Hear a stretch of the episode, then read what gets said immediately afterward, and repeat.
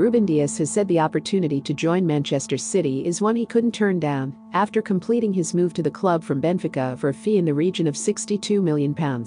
The 23 year old centre back has signed a six year deal with City as part of a transfer that has seen Nicolas Otamendi move to Benfica for £13.6 million, and which takes Pep Guardiola's spending on defenders since he took charge of City to over £400 million. It is a huge sum, and the manager will be praying his latest acquisition proves a bigger success than most of those who have come before given his side's problems at the back. The expectation heaped on the broad shoulders of Ruben Dias could hardly be higher. It is not just the initial £62 million fee that Manchester City are paying Benfica for his services, as they seek to find a way to regain the Premier League title. It is the fact that he arrives to find his new boss sifting through the wreckage of the worst defensive display of his managerial career. Never before had a Pep Guardiola team conceded five goals in a game prior to the 5 2 defeat at home to Leicester. And yet, these were familiar defensive problems, albeit as part of an unfamiliar Manchester City lineup. One without Sergio Aguero up front because of injury, and David Silva in midfield following his departure in the summer. It is the loss of Vincent Kompany one year ago that was thrown into sharp focus.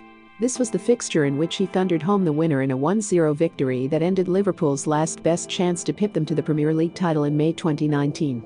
The juxtaposition between the joy felt that evening and the disarray at the weekend is clear.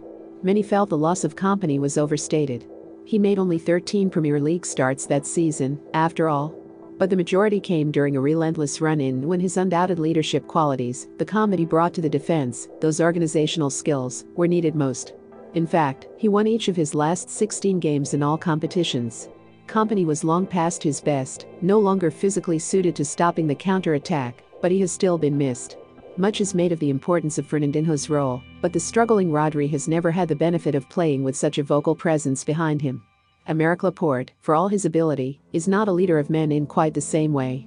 Dias is a different sort of character, Joe Tralhao was a coach at Benfica for 18 years and spent three of them working with Dias the formative years just before the player broke through into the first team at the Estadio da Luz. Dias was his captain when Benfica reached the final of the UEFA Youth League. There is always regret when Benfica lose one of their own, but Tralhao is thrilled for him. The only feeling for him is excitement, he said. It is not easy for him to leave Benfica because he has been there so long. He arrived so young and now he is leaving. But, on the other hand, going to a club like Manchester City, playing in the Premier League for one of the most important clubs in the world, is a challenge, and he is excited for that. All the memories I have are positive. He is an example, a role model for every young player because of what he does on the pitch, in training sessions, and how he lives off the pitch. Dias grew up playing football in the corridors of his home in Amadora, just north of Lisbon, with elder brother Ivan, also a professional footballer. He still goes to watch him when he can, but it soon became clear that his own journey would be a significant one. After switching from center forward to center back, he was picked up by Benfica at the age of 11. The indicators of his potential were there that told you he was going to have a good career, explains Tralhao. From the moment that he arrived at the academy, I knew that he was going to do very well. You could see it when he was young. But it was only when I started working closely with him at U18 level that I really knew he was going to the top. It was not his talent. It was his capacity to work, his focus, his mentality that he had in every session, every day. His ability to compete is amazing. He is special. Benfica supporters soon saw that for themselves when he stepped up to play for the first team in September 2017, following the sale of Victor Lindelof to Manchester United. Dias finished that first season with a place in Portugal's World Cup squad, the youngest player that Fernando Santos took to Russia in a group packed full of European champions. Dias took it in his stride having been groomed for the role for years. He was Portugal's captain at the U20 World Cup in 2017. Luisao, the legendary Benfica defender who he would go on to replace, commented on how he had arrived fully formed as a leader. Tralhao had made him captain at junior level, but it would have been more of a shock had he not. He was my captain, but he was not only my captain, he was the captain of every age group that he played, because his profile is that of the natural leader. He likes to lead. He knows how to lead. He knows how to be the coach's voice on the pitch and in the dressing room. He knows everything about leadership. You will see that at City once he is adapted. He will lead everything. I mean that in a good way. He will be the coach's voice. A player who can help the team do their tasks correctly. He will not just be a shouting leader, showing it with that behavior, pushing players by saying, come on, come on. As well as that, he will be the one who actually leads the tasks, telling them how they should organize in terms of the coach's idea. He can do both.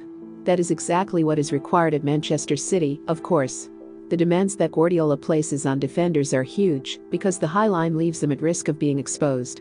It puts an emphasis on communication and organization to help prevent the counter-attack. Dias is not the quickest and perhaps that explains why City looked to other alternatives before settling on the Portuguese. But he's effective in the duels, dribbled past only once every 330 minutes in league football last season, comparing favorably to Laporte and Eric Garcia, and far better than, say, Nicolas Otamendi, who was beaten once every 99 minutes. At Benfica, he became well accustomed to the demands of the role. He knows how to play in a team that is offensively minded and prepared to take risks, explains Tralhao. He is ready to play in a defense that has to deal with situations where the team is unbalanced on transition and facing a counter-attack. He is ready for that because he is used to it at Benfica, not just in the first team, but in every age group. This is the way that he has been brought up, taking risks, playing one versus one at the back, playing to stop the counters. He is used to playing like that. That is his background, so I do not see him having any problems to adapt to that way of playing. He is a very complete player in terms of his defensive approach. He can play with a defensive line high in space and behind him, but if you ask him to play with a low block, he can do that as well. He is good on the ball, knowing when he can make the pass, so he will be able to adapt very quickly to the manager's ideas in terms of the build up, too. It is asking a lot to expect him to solve City's defensive problems alone. But Dias could be the start of the solution, not just in his own performances, but in helping to improve the performances of those around him. They are buying a model professional. They are going to need that and more. Remember to follow Golia by hitting the follow button and slapping a 5-star review on the show or tapping the love icon. Let's get to 1 million followers and tune in daily for new episodes.